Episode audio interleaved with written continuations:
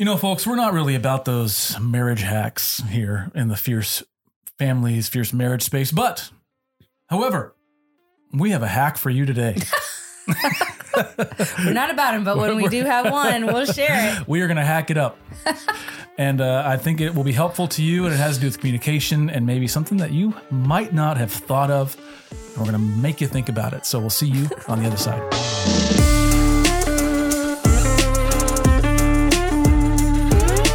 Man, oh man, it's been a hot second since we record? This is our first recording of 2024.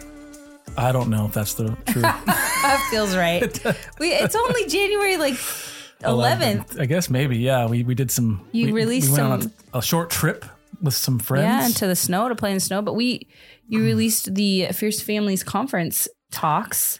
Yes, we had the first awesome talk, which was the one that I gave. Yes. That was last week's podcast episode. I hope that was helpful to you, our lovely listeners.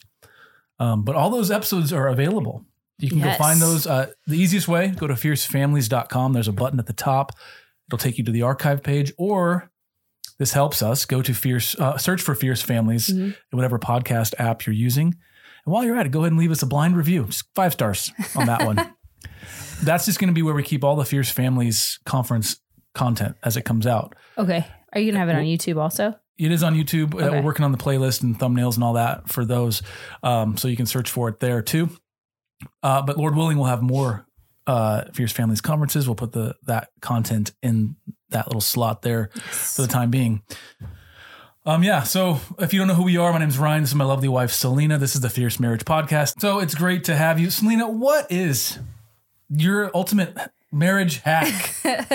Thank you for displaying and modeling it right there. Today we are talking about asking good questions. Being good at asking good questions. Be good at asking good. Ask good, great questions. Good, great food. That's the motto of one of our favorite restaurants. Great, good food. That's what it is. Yes. Never mind. So, getting good at asking good questions. So, what is a good question? Yep. Are you actually good at asking them? How would you know if you're good or not, right? And what's the purpose of a question? And now I'm going to go a little bit deeper here. Who are we as question asking people? Okay. Who are we? And I contend our ability and need and desire to ask questions is not just it's rooted in the very character of God. Are you with me? Yes. I think so. I wrote about this in the book, How a Husband Speaks. Selena, why don't you pick up How a Wife Speaks? These are the latest books that we've written. We're always working on new stuff, but these are the latest ones that were released. Check those out. Go to fiercemarriage.com/speak. But anyway, I wrote about it in this book. It's a later chapter in the book. And so I feel okay going through the content here. Plus, we wanted to bless as many people as possible.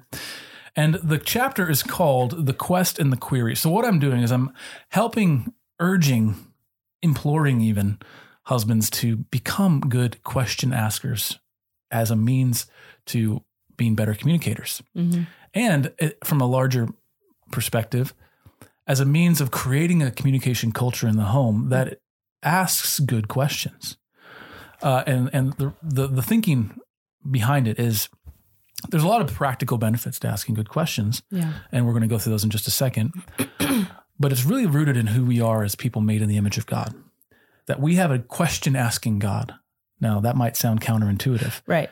He's not asking questions to get knowledge to understand. Like he's not genuinely asking the question for himself. He's asking it for his creation. For he's doing it for our edification to draw us out of maybe the dark places we find ourselves in. Mm-hmm. And I'll give scriptural examples if you think I'm being weird. But it's never because he doesn't know or because he's curious. Right. But he asks questions nonetheless.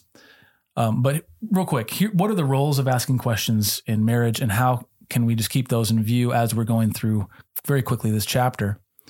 The first one, obviously, and especially in the early stages of your relationship, you ask questions because you want to learn stuff about each other. You want to grow in your knowledge of one another. Like I said, particularly in the early stages. What else do questions accomplish? Understanding and reconciliation. Right. So if you're having a conflict, which we've only had like one of those. This guy. No, but if you're having a conflict, it really helps instead of just firing shots, trying to get your, 2 cents in. Instead, pause, ask a question to gain understanding. Well, and I also think it can be disarming too, to ask questions. Clearly you have to be sincerely wanting to know the answer, right. But instead of thinking of how you're going to defend your own answer or your own self, taking that next step of saying, okay, I need to try to understand my husband right now. So I don't know, just thinking through those questions of how you can gain the understanding and not just sit on your anger horse and gallop off over your husband. Yeah. Selena's favorite question is, how dare you? Do you have a question, Kelly? Yeah, I have a lot of questions. Number one, how dare you? No. Okay, so that's number one and number two. Number three is questions help us care for each other and comfort one another. Yeah. So if you're grieving or you're confused about something or you're dealing with, a hardship, asking questions, of course, all of this. How can I help you? How can I care for you right now? Or how are you feeling? Why do you think you feel the way you feel? Or just digging, helping you get down to the bottom of it. Yeah. Because so many times we just get flooded by our own emotions. We don't know, especially if it's a trauma of some sort, asking questions can help you care for one another. Yeah. Another reason questions are useful is they help you to process things you don't understand, like things through life, through faith questions. If I've learned anything the past 3 years, okay, this is 2024 now, so I'll say the past 4 years. Okay. Everyone has changed. Yes. In the last 4 years because of the cultural upheaval that we've all been through, the COVID stuff, all the political stuff. Yeah. We've all been through that together. We've co-traveled, especially with you and your spouse. Well, there's a lot of stuff that you probably don't understand. You need to process that stuff. Mm-hmm. Questions help with that. Questions are fun. I oftentimes when we're driving, I'll think of questions to ask you. You do think of funny questions. I don't always give the funniest and best answers, I think. Well, I always catch you off guard. I'll be thinking about what are my 5 favorite movies in my head. Cause I'm like, I want to tell Selena what these movies are. And I'm like, Selena, what are your 5 favorite movies? He projects his questions. Like he just wants me to ask him. Cause I'm like, well, I need to think about it for a little while. And he's like, okay, while you're thinking A, B, C, D, E, 1, 2, 3, 4, 5, here's mine. Top 5. Oftentimes what I would take on a deserted island. Yeah. What is it? A medical almanac or whatever. Hollowed out. No, I'll ask you and then I'll wait for you to ask and I'll just kind of like keep driving and then you'll be like, I'm hungry. You want to get some food? And you won't ask me a question. I'm not good at ask. I have to make a more conscious effort to ask questions because I'm just that self-centered and selfish. This whole episode is just me to try to get my wife to ask me some questions. The Lord is working on my heart. Ryan, how are you really feeling? And the last thing that questions can do in your marriage is they can continue growth and build, I think you want to say intimacy or closeness, right? Yeah. So you change, you don't stay the same. God is constantly changing and growing you. So questions, you could have the same questions every year. You could do it once a year and ask some of the same questions and have different answers. Yeah. Yeah. So these are all good pragmatic reasons for asking questions. And going back to what I said at the beginning, that I believe asking questions is unique to us because of us being made in the very image of God. Right. Now, there's no other creature that asks questions. Right.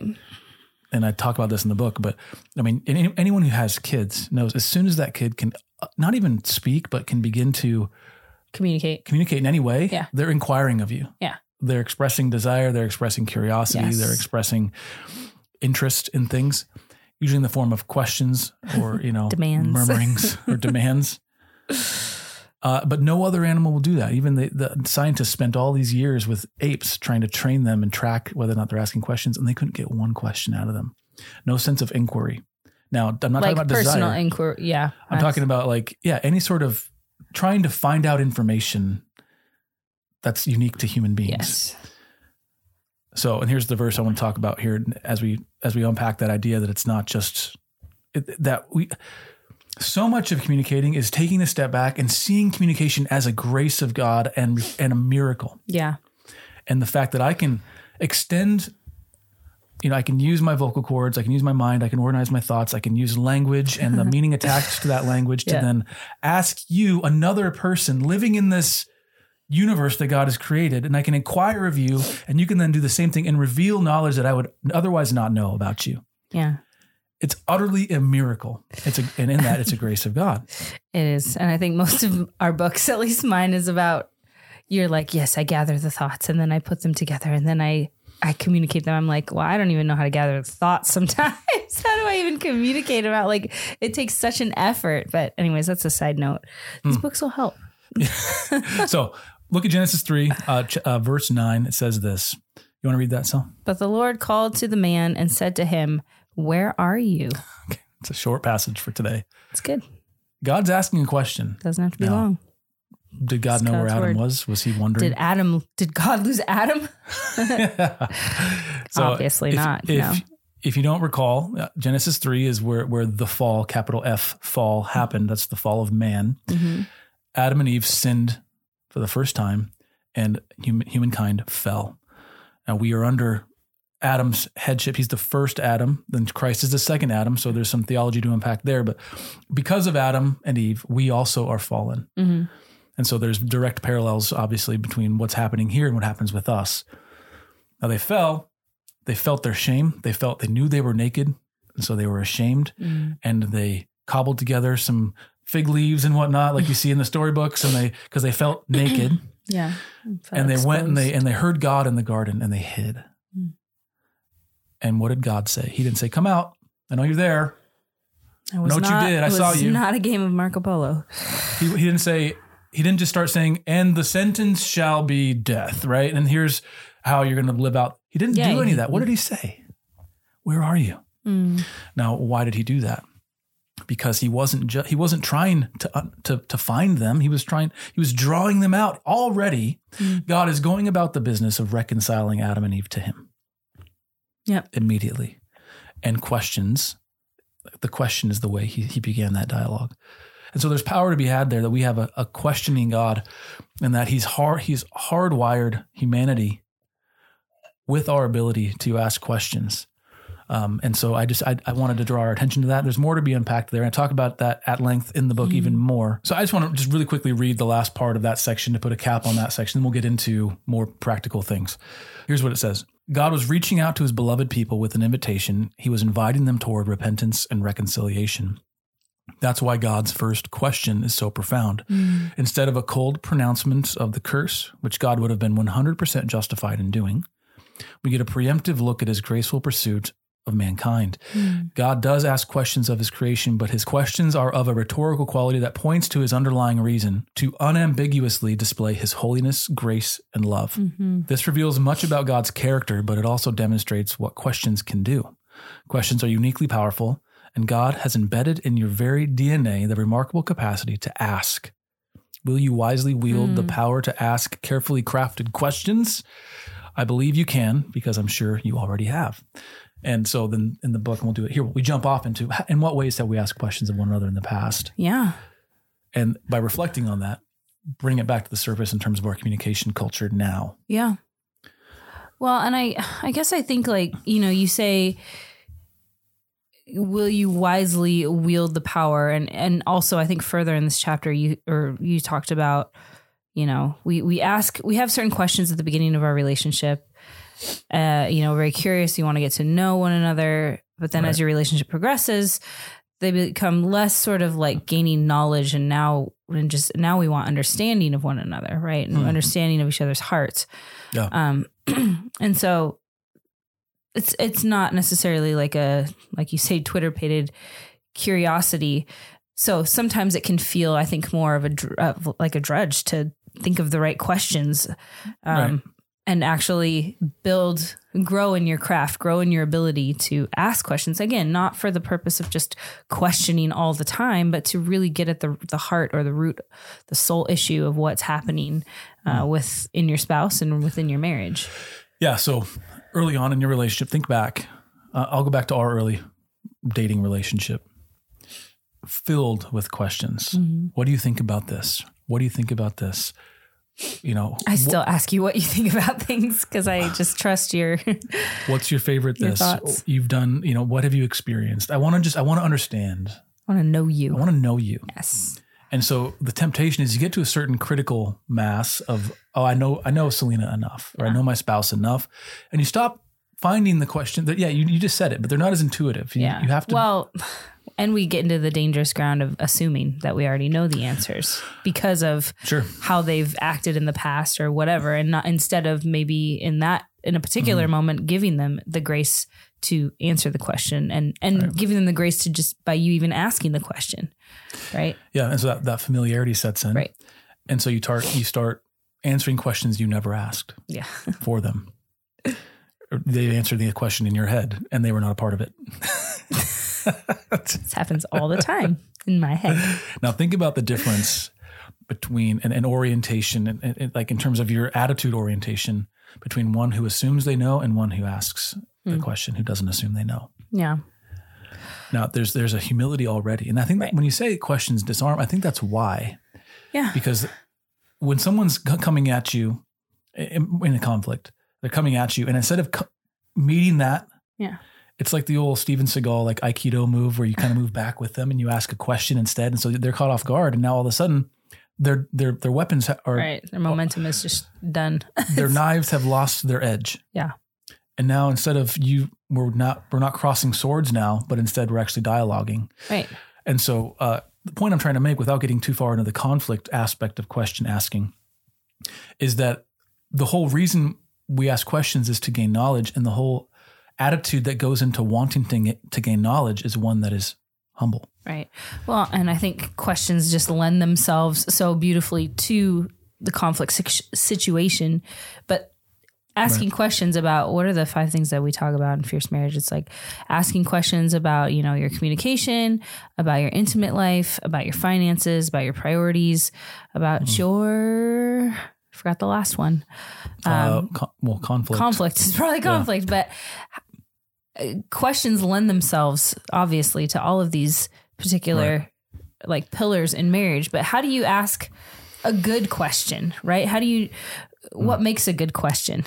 Because I feel like sometimes I ask you peripheral questions. I'm not great at always getting to the heart of things. I feel like you're really good at getting to the heart of the matter, probably all too quickly sometimes. And I'd be like, can you just like care about me out here a little bit about like why I might be mopey or why my back hurts or something, and not just be like, well, you did this. So, well, I think I'm more, maybe that's me. Like, I'm kind of worried about the snow going over the pass. and I'll say, that is a godless perspective. Just, okay. So get behind me with your godless paganism. Here's where we have to grow, right? That's funny. So yeah, what makes a good question? What makes a good question? I think the context matters. Okay, so we just illustrated that laughingly here. You know, you need to be able to read like what's the purpose of the questions you're asking. Now, a good question, I'll say, accomplishes that purpose. Now, you need to be wise to find the questions that will accomplish the purpose you're setting out to do. So if I want to have a good time with you and laugh with you, and questions are the means by which I'm going about that, right? We're not just going to turn on The Office or watch, but instead we're going to communicate and build some more things that we can start joking about. Then I'm going to find questions that are going to be interesting. Sure. They're going to be funny to think through. These days with kids being the ages that they are, frankly, mental energy. Nobody got time for questions, okay? Mental energy is pretty rare to come by. Plus, they ask each like 1,000 questions a day. So, well, Sunny doesn't. If you're in the young kid season. 3,000 questions at least a day. I'm just going to tell you. Well, and 1,000 of them are the same question 3 times. We love our children. They're so funny to watch. And so, but in the book, we go a little bit further than that. And we actually, there's a chart there. I didn't paste over, so I'm going to pull the book really fast. There's a chart, and it's a pyramid, and basically you've got the tip of the pyramid is I would say the easiest or the low hanging fruit. Low hanging fruit. Yeah. So questions that are all about gaining facts. What time are you going to be home? What's the weather like? Right. I'm gathering information. All right, those are the easiest. You don't like those questions when I ask you those. Well, He wants to get to the heart. Well, I'm an information on demand sort of guy. You'll be like, Hey, just so you know, next month, I'm going to do this appointment and I'm going to need you to do this. I need you to feed the dog next February 15th because I'm going to be at a doctor's appointment at 7 a.m. Like, tell me that. The morning of. And I'm like, but I can't remember all those things. I need you to remember these things. And so that's facts. Okay, the next layer down, again, going down this pyramid, there's four layers. Yeah. So you have facts. The second layer down is thoughts. So thoughts are what is your intellectual assessment of the facts? Like what conclusions do you draw from the fact that you have to go to the doctor at 7 a.m. or that I have to feed the dog that morning? What are the conclusions? And you might be able to synthesize a conclusion and talk about what are your thoughts on a certain state of facts, you know. Or it just begets more questions. Right. And I love it. That's when you start cooking with fish grease, as they say. Who is they? My Greek professor says that. Oh. The next layer of inquiry. So facts, thoughts. Now you're getting into emotions. Okay. Okay. So let's put some teeth to this. We're heading into an election year. Great. It's going to be awesome. That's the worst. Said no one.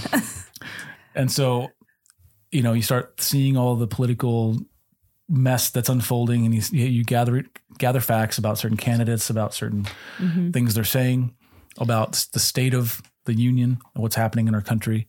These are the facts. Okay, well, what do you think about those facts? You know, the immigration stuff and the COVID stuff and the critical race theory stuff and the LGBTQ LMNOP stuff.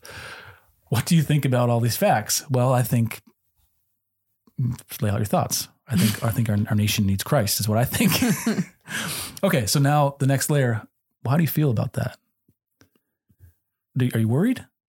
Or are you afraid? Yeah. Are you optimistic? Why? Yeah. Okay. So we're getting deeper now. Facts, thoughts, emotions. Now, what's fueling those emotions is going to be directly related to the fourth layer of inquiry, which is beliefs. Mm. Why are you afraid? Do you believe Christ is Lord?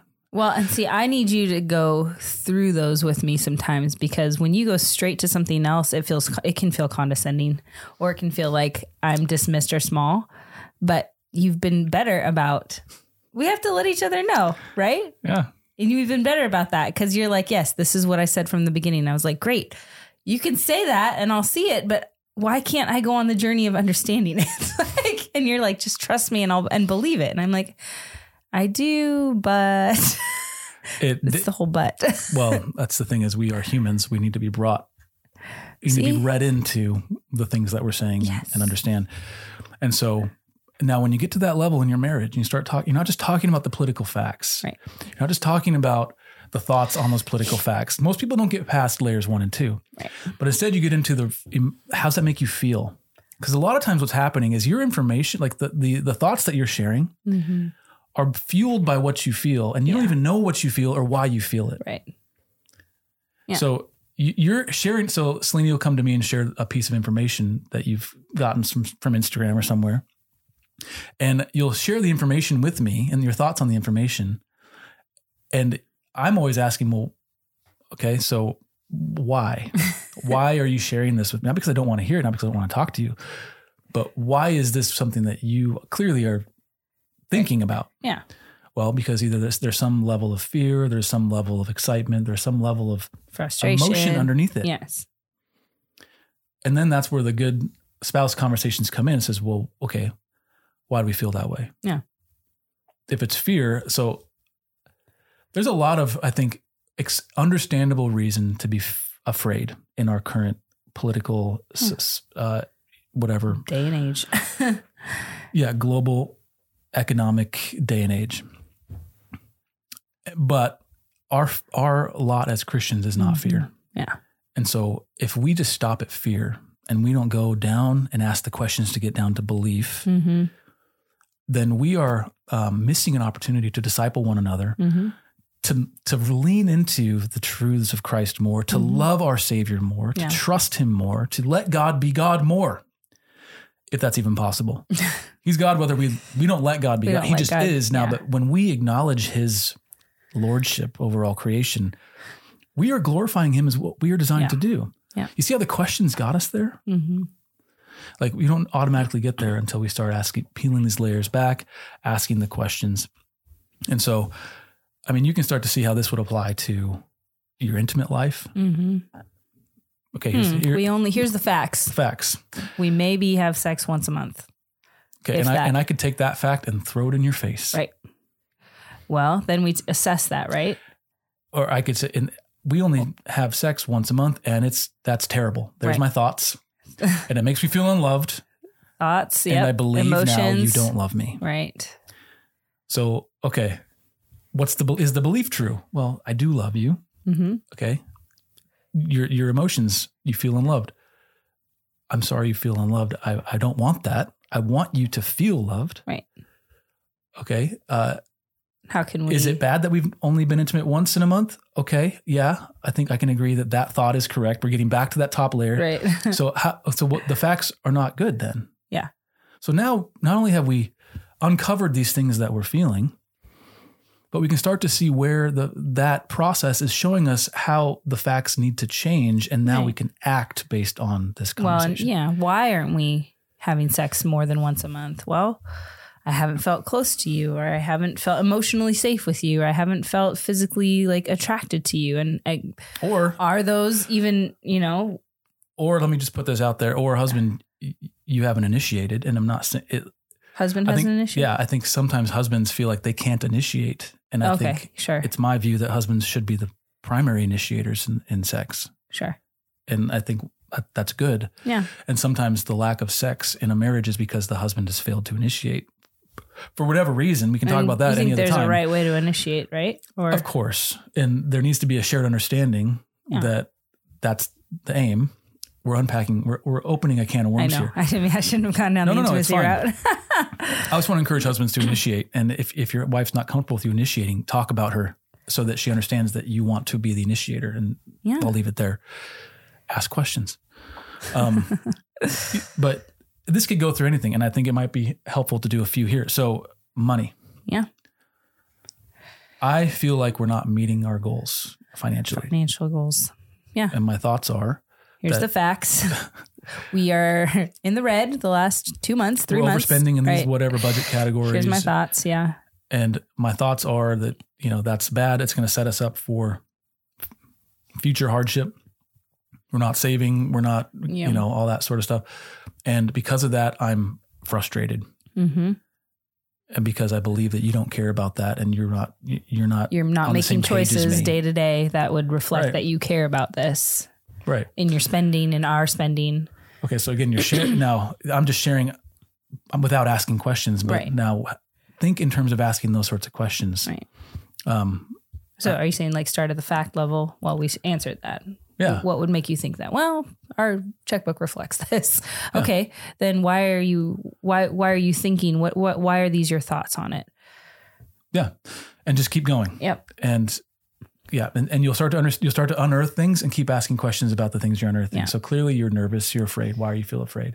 Well, I feel afraid because you're frustrated. I'm frustrated because, and what's our belief underneath that? We'll get down to the bottom of it. And it's always, as Christians, we're a Christian marriage podcast. It's always going to come back down to the lordship of Christ. Yeah. And somehow understanding or not understanding that. Yeah. Your beliefs. So, there are lots of more questions. Now we've gone somewhat, I think, what's the word? Maybe more heady on some of these things. Now there are some fun questions that you can ask one another. And maybe we'll just share a link to that. Yeah.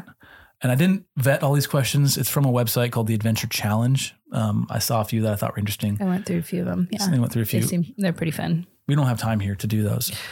But I do want to share this grid, the mediocrity versus mastery grid. Now, this part of the How a Husband Speaks, How a Wife Speaks books, they're in every chapter. They're at the end of every chapter, and they basically are comparing and contrasting, you know, how you might respond without Christ, without, you know, God at work in your heart, or how you will respond, you know, with self-control, with the fruit of the Spirit, like your mediocre response, your mastery response. And because each one of these, it's skill. Clarifying. You can gain this skill. You can build. And so you can either be a mediocre question asker, or you can be a masterful question asker. Yes. All right. So I'll do the mediocre ones. Selena will share the mastery ones. Yes. very soothing. Yes. All right. Mediocrity. A mediocre question asker allows familiarity to lead to complacency. A masterful question asker recognizes the need to continue pursuing one another in marriage. Mediocrity is minimally curious about his wife or her husband. He sees wife as dynamic and growing, which drives curiosity. Pause. Isn't that great? Yes. It occurs to me with every child we've had, with every year that we've been married. Yeah. I love watching you become more a woman. It's so funny. It's so great. Because I just feel like this not strong mess sometimes. The glories of your womanhood are something to behold. Glories. Thank you. And you help me see that. And I love it. And so, but recognizing that and then letting that influence how you're thinking and asking questions, I think is just, it's awesome. Yeah. All right. So a mediocre question asker, this is the last one, asks mostly surface level questions to gather information. Whereas the masterful question asker asks questions as a means of gaining connection, insight, and growth. Amen. All right. So here's some stuff to leave you thinking, and then we will sign off for the week. Here it is. Application questions for you and your husband and or wife. Go home, ask these questions or talk about these with them. How can you lead your bride for husbands or this is for the husband. So I'll leave it here because I think husbands should lead this charge. How can you lead your bride with greater, more selfless love through the ways you inquire, the ways you ask questions? Remember that good questions do far more than reveal new information. That's the application question. And here's another one. I lied. There's two of these. What is at stake if you don't learn to ask good, thoughtful questions of your spouse? What is at stake? Think about that. Write it down. What if I'd stop asking you thoughtful questions? Are we going to naturally drift closer together? No. Is our intimacy going to get better? Nope. Are we going to be more unified around our finances? No. Is our communication going to be better and stronger? Is our conflict going to just resolve itself? No. Our priorities are going to drift. We're going to drift. We're going to start assuming there's going to be lots of conflict and we won't resolve it. And Yeah. Well, there you have it. The marriage hack of the century, asking questions of your spouse. If you don't know who Jesus is, we want you to know the person, the work, the life, the death, the resurrection of Jesus Christ. The best way we can come up with for you to do that is to find a friend who you know is a Christian and say, friend, tell me about Jesus. Yeah. Can you read this Bible with me? I guarantee you, if they are Christians, they will be glad to do that with you. If you can, number two, find a church that preaches out of the Bible. And go there and get to know the pastor and ask him to show you who Jesus is. And number three, if you have a hard time with either of those first two things, go to this website. It might help you. It's thenewsisgood.com. Let's pray. Father in heaven, we love you. We worship you. Thank you for the gift of question asking. Thank you that you've made us in your image and you've given us the ability to inquire, to gain information. You've given us the gift of communication. Lord, help us to do it wisely. Help us to be good at it. Help us to be good question askers that we might love you, love each other, and glorify you with our marriages. In Jesus' name, amen. Amen. All right. I didn't say anything, but if you want to partner with us, that is a significant piece to the Frederick home economy. Yes. Thank you. If you are a Fierce Fellowship member, that's our Patreon community. If you want to check that out, there's some stuff that we give to our patrons. We give books and rings and some other stuff. I'm about to update those tiers because we need to go in and give them an update. So go to fiercemarriage.com/partner if you want to join hands with us, join arms with us, join hands. That's a little awkward, arms. But if not, no worries. We will be here, Lord willing, next week to do this because, man, what a gift it is to do the podcast with you. All right. So this episode of Fierce Marriage is, we'll see you again in about 7 days. So until next time. Stay fierce.